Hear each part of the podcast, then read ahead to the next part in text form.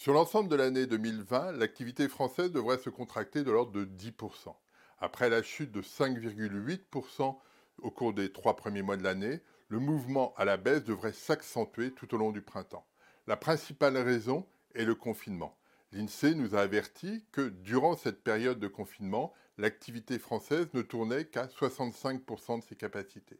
Il y a eu 11 jours de, de confinement au mois de mars, il y en aurait 25 au deuxième trimestre.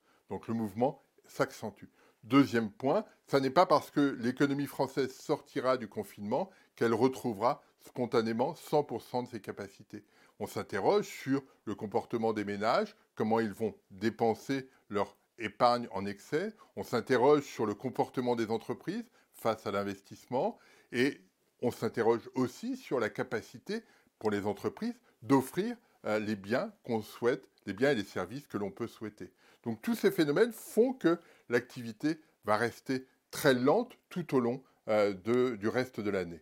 L'autre point, c'est que nos voisins italiens, espagnols, allemands ou anglais ne vont pas non plus nous tirer euh, vers le haut, donc on n'aura pas d'impulsion extérieure. Ça veut dire quoi? Ça veut dire qu'on doit s'attendre à une activité très faible tout au long de l'année 2020 et que derrière cela, euh, la situation sociale va se dégrader.